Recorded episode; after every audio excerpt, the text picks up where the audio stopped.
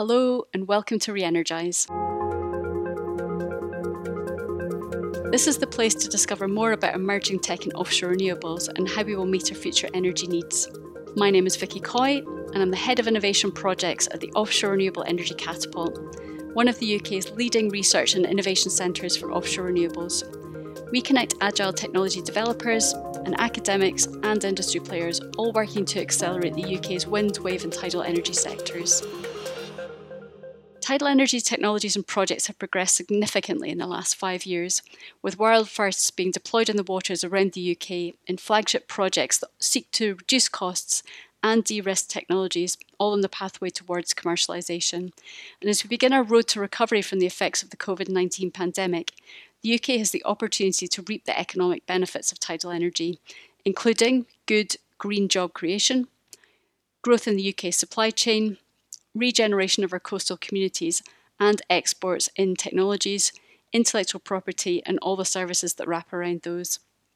In this month's episode, I'm delighted to be joined by three experts in tidal energy and climate change to better understand how marine energy can contribute to achieving our decarbonising targets and really cement itself as an economic opportunity for the UK. And so, without further ado, let's meet today's guests. Welcome all. My name is Sue Barr. I currently chair of the UK Marine Energy Council. I have about 21 years experience in marine energy, both in technology and project development. And I'm also developing a tidal project in West Wales. Hi, my name is John Marr, and I'm a Director of Business Development at Nova Innovation. Nova Innovation is one of the world's leading tidal energy companies based here in the UK, and I've been with them for eight years now. Hello, I'm Chris White, uh, University of Strathclyde. I'm uh, head of the Centre for Water, Environment, Sustainability and Public Health. My research focuses on the changing climate and, in particular, the impact of extreme weather uh, on the built and natural environments um, and how we can build resilience to the changing climate around us. Okay, so I think if we start with giving our listeners some of the context of the tidal sector and the projects and the research that you're working on, um, just to kind of help give a picture of what the status quo is in the UK at the moment. So, Sue, maybe if you could tell us a wee bit about your work on the Tiger project. Yeah, so the UK's had a, a leading position both in wave and tidal technology up to date. And more recently, we engaged in the Interreg Channel Manche programme, which is a programme that looks at delivering um, projects across the English Channel region.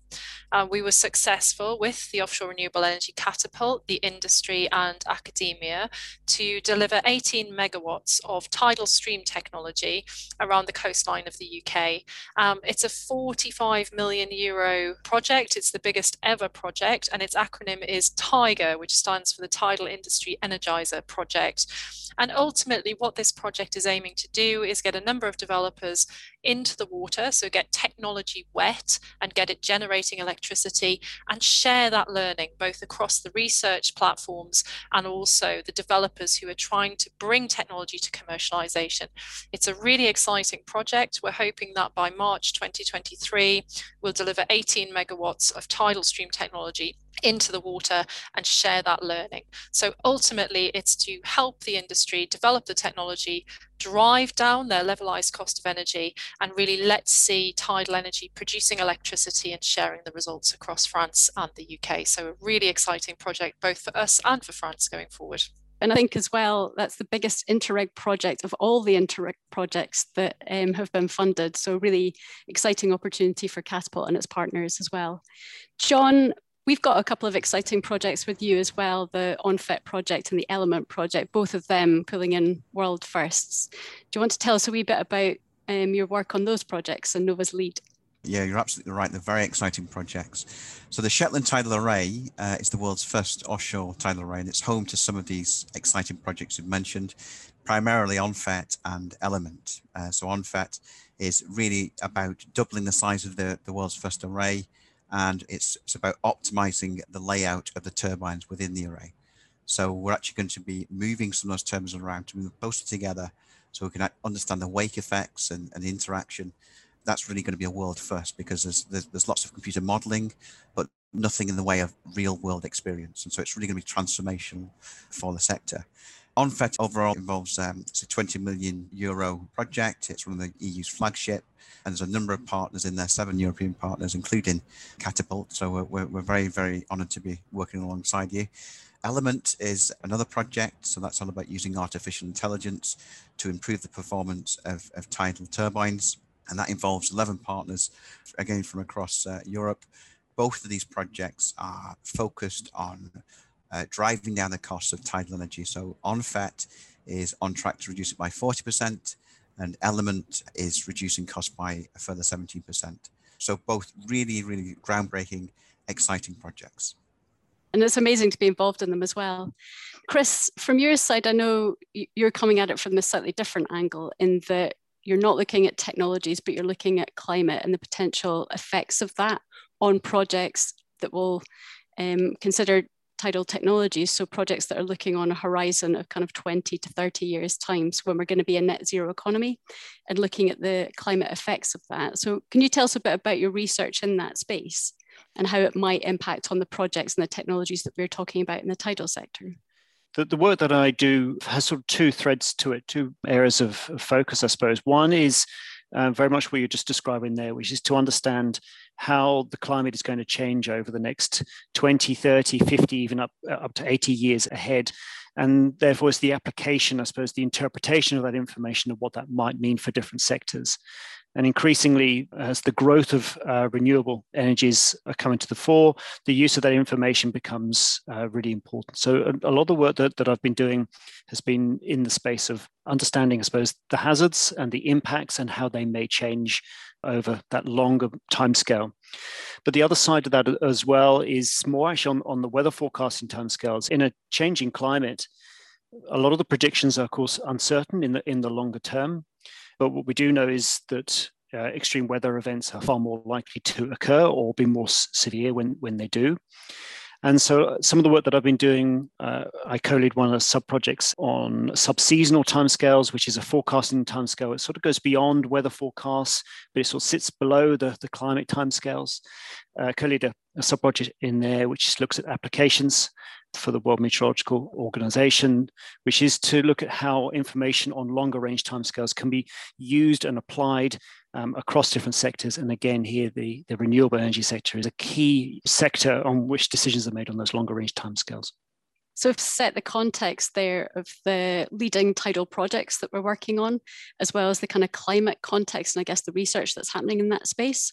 So, if we bring it back to now, in the wake of the pandemic that we've all been working through over the last kind of 18, well, 12 to 18 months, um, and thinking about the messaging around building back better and green growth how can the tidal sector be at the forefront of that build back better agenda? Kind of thinking about the coastal communities that we work in the supply chains that we work in. What are your thoughts around how the sector could take advantage of the green recovery? John if i pose that question to you first in terms of nova what are you thinking about or how is that shaping um, your plans over the next wee while? I think it's really important to recognize that the UK really is leading the world in tidal energy. We are already harnessing the immense power of the seas around our shores and reducing carbon emissions. Nova is also exporting overseas. We've got a project in Canada, which is helping to boost jobs, manufacturing, and our economy. So we can build back better by doing with tidal energy in the UK what Denmark achieved with wind energy. Yeah, I think my response to that would be not what can green recovery do for the marine energy sector, but what can the marine energy sector do for green recovery? We know that the deployment sites, particularly for tidal stream, are in peripheral economies. We know that this sector can support the supply chain in areas that need support. So our manufacturing capabilities, our offshore activity. So we have great experience in the UK of putting technology in the water, of building energy projects offshore and we want to build on that and make sure that we deliver the jobs and the socio-economic benefits that can be derived from a new industry. Calculations that have been um, undertaken both through the offshore renewable energy catapult and with the sector have indicated nearly 30,000 jobs coming from this sector almost immediately. And we know that that will only grow as we see potentially more projects coming offshore. My feeling is, and my understanding of this sector is, we already have the capability to do great things with marine energy here, and we need to capitalize on that and make sure that we continue, as John said, to maintain that lead in the global scene for marine energy, but deliver those benefits to the UK. We have a dual front of needing to decarbonize, to build back better post COVID, and also in the face of Brexit. So, those export potentials for a global market that's estimated to be billions of pounds potentially around the globe that we can export technology into are really critical to understand the importance of this sector. We do marine energy here in the UK better than anywhere else. And in order to help build back better and build the economy, we need to deliver this sector and we need to work together to do that. And Sue, in your position in the Marine Energy Council, you've been at the forefront of leading the discussions with government on their support. Do you see that changing now um, over the next year or so? I do, and I think it's projects like John's and other projects where technology is live in the water generating electricity that have helped the policy landscape for energy production. We need more electricity on our grid, and we have excellent indigenous resources around our, our islands. And what we need to be able to do is capture that kinetic energy, turn it into electricity, and at the same time make sure that that cost of electricity is comparable or is at least competitive with other forms of renewable energy. And the sector is driving that discussion what we've done as the UK Marine Energy Council is present evidence as to why the UK government should include marine energy in its already existing revenue systems. So, marine energy um, should be considered as another form of renewable energy to help support our decarbonisation and we think that the UK government is now taking a position that it understands more about the sector and it understands how it can support it in terms of revenue going forward. So we're hopeful that the ability for marine energy to support a blue economy here in the UK is looking good. And again, we all have to work together collaboratively to make sure that that message is delivered and that the good work that all of our projects are, are, are proving is given to government in a way that they can understand and that they can make the relevant policy changes to support us going forward. So we think we've got a positive future. And John, maybe I can ask you in terms of the tidal contribution to the UK's ambition to achieve net zero, so our decarbonisation targets, how do you think that the tidal sector can contribute to that? The tidal sector can have a huge impact. Uh, I think the key thing to, to recognise here is we need a complementary portfolio approach. So we recognize there's world leading position in offshore wind. There's also solar potential. But the thing thing is the, the wind doesn't always blow and the sun doesn't always shine. And the key thing about tidal energy is the predictability. So you got to know how much you're generating to the minute, a month from now, a year from now, five years from now. And that's that's invaluable. And it's, and it's significant as, as we look forward. You can see we're transitioning away from coal coal generation within the UK is, is falling away. Nuclear is in decline. And those are two, two big important sources of power, significantly the base load supplies. So we're going to need a, a new source of base load supply to help fill the gap. And uh, the tide has this great predictability. And it can form the backbone of the supply system. So if you take into account tidal range, uh, tidal barrage, and tidal stream technologies, there's, there's capacity there to make up 10% of the UK's energy supply, which is massive. And then if you layer on top of that the potential across the world uh, for exports, it's just huge. And as I mentioned earlier about Denmark, Denmark leads the world in wind technology in terms of their exports wind in 2019. It was over 8 billion euros. Yeah. And the number of people employed in the sector is just huge. You know, and we want to see that same thing here in the UK. And we've got all the ingredients. We've got the natural resources. We've got the world leading the technology. And what we really need is just the government to send that signal and get behind revenue support, as other countries like Canada have done. And then we can really, really have a big, big impact to build back better. So, one of the things I think that is quite interesting about the work that that Chris is looking at. So if we think about the tidal sector, it's exactly what you've just mentioned, John. It's the predictability, the certainty for years and years in advance of what the potential resource and electricity that could be extracted out of the sea that that can give a baseload power into the UK. But when we're looking at horizons of from 2030 over to 2050, we will take into account changes in the climate, changes in weather patterns. So, Chris, from your research, I mean, what do you think that the effects might be, or, or what are the things that you're starting to look at in that space that could affect the projects that John and Sue are looking at? It's a really good question, that because the drive for decarbonising our economy um, is strong. In the last couple of years, it's become front and centre in, in a lot of what we do. It's the other side of that, which is the climate resilience and building side, which perhaps hasn't had the same level of attention. And so the impacts of a changing climate very much need to be integrated into the thinking that goes behind these long-term planning and, and infrastructure projects over the next 20, 30, 40 years we all know that weather produces high impacts, whether that's high wind uh, on infrastructure, coastal inundation, and tidal surges. These are predictable to some degree, but we're living in a, in a, a climate that's becoming, let's say, increasingly risky. And when you, I think, match that up with there's quite a bit of talk there from both John and Sue about we're a, a hotbed of innovation and technology. We have the skills here in this country, and then exporting that to other countries.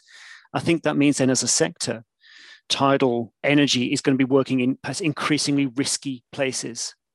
So when you match those up with a changing climate, the need, therefore, to uh, understand the impacts of climate on both the infrastructure and the supply chains and the distribution of the energy. So it's a package approach, I suppose, that looks at both the, the benefits, of which there are a lot, as well as the future proofing side of it. Yeah, and I think from the sector side, we know that operations and maintenance can potentially be quite a high cost element of working in the offshore environment and particularly the subsea offshore environment. Um, so, in terms of climate change adaptation, I wonder whether, Sue, is that something that you've looked at in your projects yet? Or, and if you have, how have you considered it? So we know that the tidal stream environment is, is challenging. You have large volumes of water moving at speed dictated by the gravitational pull of the sun and the moon that's where we derive the predictable nature of it. And as Chris mentioned, you know, we are likely to see changes in that environment, not so much to the tidal resource itself, but to our operating conditions offshore. And I think long term, the industry is very adaptable. We've seen high levels of redundancy in engineering. So most projects at the moment are over engineered to allow for bigger pushes, bigger strains, bigger loads onto technology. And we're starting to see those be better understood. We're also starting to understand more clearly where we can really make those big savings or those big step changes in engineering. And what is really, really clear at this point in technology development is without putting technology in the water, all of those future challenges can't be met. So we need to have technology that is wet, that is operating, that is being exposed to these changing environments, both the environmental and, and the physical environment around it, to make sure that we have good data, good knowledge, and good capacity to meet those challenges. So yes, I think we are looking at it. I think it's a natural part of designing technology for these rigorous energetic environments. But I also think we need to almost go and try and see we need to break technology. We need to find components. We need to find methods of deployment. We need to look at our reliability and our longevity in the water. And we need to gather that data and meet that challenge. And I want to reiterate the point that I think we have the best engineers, the best knowledge capacity, and the best ability to meet those challenges. And we need to optimize on the projects we have in the water at the moment by sharing information, sharing learning to make sure that we can really rise to the challenge of not only a changing electrical market, but also, as Chris rightly says, those changing receiving environments that we're going to have to be even more challenged in as we move forward. So I, I do again think it's a positive. And John, I guess your engineers, you know, you've got some of those world leading engineers in your teams, and they are deploying technologies now, as you said, in the EnFAIT project. So looking at tidal array design and moving those turbines around to optimize them. How much in terms of climate or sea changes or O&M changes and the effects of climate on that are you considering at the moment? Or are you, like Sue says, really focused on getting that cost reduction and understanding how to optimize your O&M?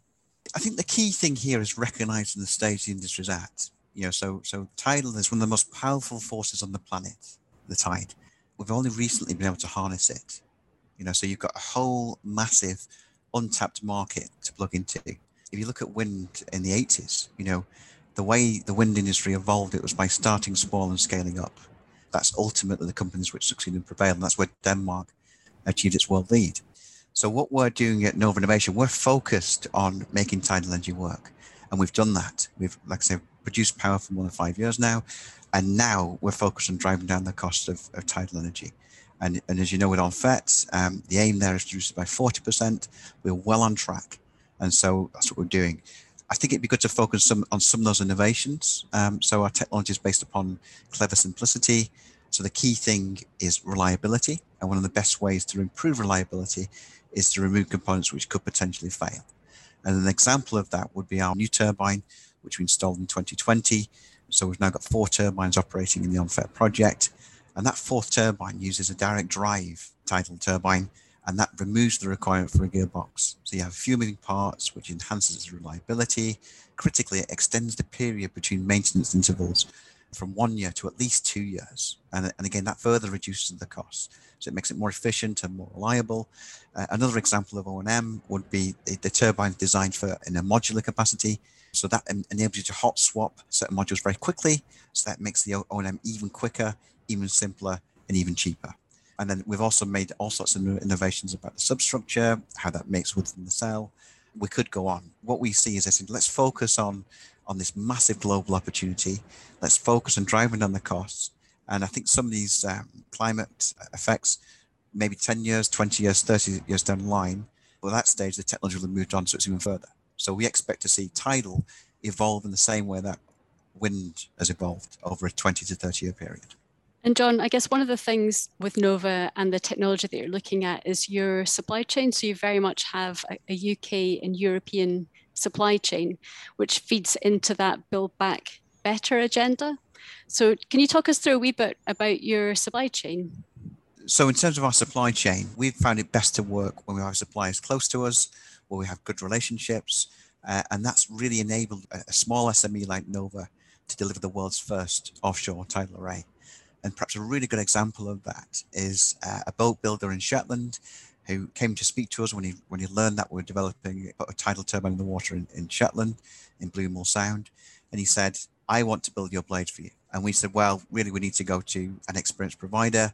There are specialist companies who do this." And he said, "No, I insist." And so what we've done, we've built up a relationship with the, the boat builder in Shetland, and he's moved on. That, that's been a very strong partnership, and he's since supplied all the blades for our turbines in Shetland.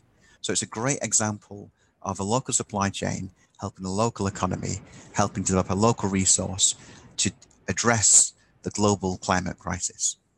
John, I think I'm right in saying as well. I mean, that the boat builder now, he's been approached for advice from other organizations and teams across the world, actually. So, not just from the UK, but actually the experience that he has got from working with your team is now being exported outside the UK shores as well. Yes, it's a really great success story. Moving on a wee bit and thinking about COP26 and the decarbonisation targets that have been set now by the UK government and the Scottish government, and kind of thinking about the context of tidal and the research that Chris is looking at. Sue and John, you've talked about um, focusing on optimizing and reducing costs in the tidal technologies. But in terms of thinking about Chris and that climate piece, and in terms of research around understanding, forecasting, and climate change, what are the things that you would like researchers to look at in that space that would help support your technologies and your projects? Um, Sue, I might ask you first if that's okay. Yeah, so I think there's some really interesting work to be done on how we can meet the, the, climate needs and also the, the decarbonisation needs. We've talked about the predictable nature of tidal energy, and we know that comes from this gravitational pull of, of water, which provides kinetic energy that we try to extract for electricity. In terms of our future, in terms of COP26, it's knowing what's over that horizon. Why is that important? Why is this predictable aspect important to electrifying our energy systems? So there's a lot of novel parts of tidal where it's placed around the UK coastline or on any coastline, its ability to remove us from diesel generation, potentially its ability to work very well with baseload storage. Um, we know through the European Marine Energy Centre, we've seen hydrogen production from offshore renewable energy, from marine energy. And also this idea that we might be able to do something around supporting the base load of the energy system. And we've got to think about that in geographic terms. Where is that electricity generated? And it's distributed generation in areas where you wouldn't normally expect to be generating electricity. And what is the value of that to operating our grid systems, to decarbonising? We have over one gigawatt of leased tidal energy sites in the UK that are, could potentially be developed with a route to market. And I think it's projecting what that means in terms of our ability to reduce costs, our ability to operate the grid, and our ability to electrify the system. I'll let Nova speak to, I'll let John speak to uh, his great project with, with car charging, but there is a really great example of where tidal energy can provide almost immediate, proximate to source electricity. And I think that's where tidal energy in particular differs from other forms of energy generation. And for COP26, we need to be showcasing the technology here in the UK. We need to be highlighting that export potential and highlighting the status of the industry. We are no longer embryonic. There is over 40 gigawatt hours of electricity on the grid here in the UK from tidal stream technology. We need to show how we can reduce those costs and make this a commercial technology that fits in with those decarbonisation needs. So we've got a lot of work to do, but I think we've got a really great story to tell. Yeah, and that's a really strong link. And I mean, one of the key things, I guess, of decarbonising our economy is the electrification of it. And that will pull in lots of EVs. So electric vehicles, surface transport will be electrified. And John, as you mentioned, you've got a fantastic world first in Shetland. Do you want to tell us a wee bit more about that? Sure. Yes. Uh, no, it's uh, uh, tidal power cars. It's a, it's a fantastic. It's it's really got so much traction because our turbines have been sending power to homes and businesses in Shetland for five years now, but actually installing the EV charger earlier this year and seeing cars powered by the tide, it's something people see as tangible, they can connect with, and it really is a glimpse into the future of what society will look like in 10, 20, 30 years. So it's really, really exciting. As well as the EV point, what we're doing in Shetland is displacing diesel generation. And so that's massive. And coupled with that, uh, what we've also done at our site in Shetland is install energy storage. As Sue mentioned, uh, with a tidal profile, it's predictable. You have the, the rise and fall of the tide, the ebb and flow. And during the, the slack periods, there's a period where it, where it pauses. But if you combine that with energy storage, and that's where you can really have baseload renewable power. That's sort of the holy grail of renewable energy. What that provides is a key, what you can supply to uh, coastal communities around the world, especially in poorer areas where they're currently dependent upon diesel generation, which is expensive, which is dirty, which is polluting, which is noisy.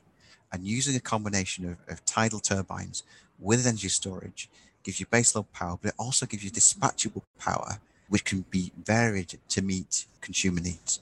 And so that that really is a massive, massive breakthrough.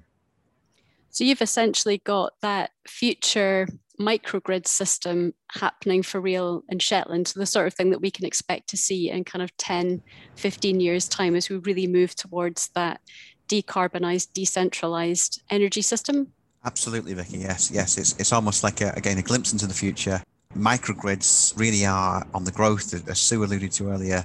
Traditionally, you've seen centralized generation, so big, big power stations. And there's been a shift away from that in generation with uh, micro generation, so with that solar farms, wind farms, people using panels on the home.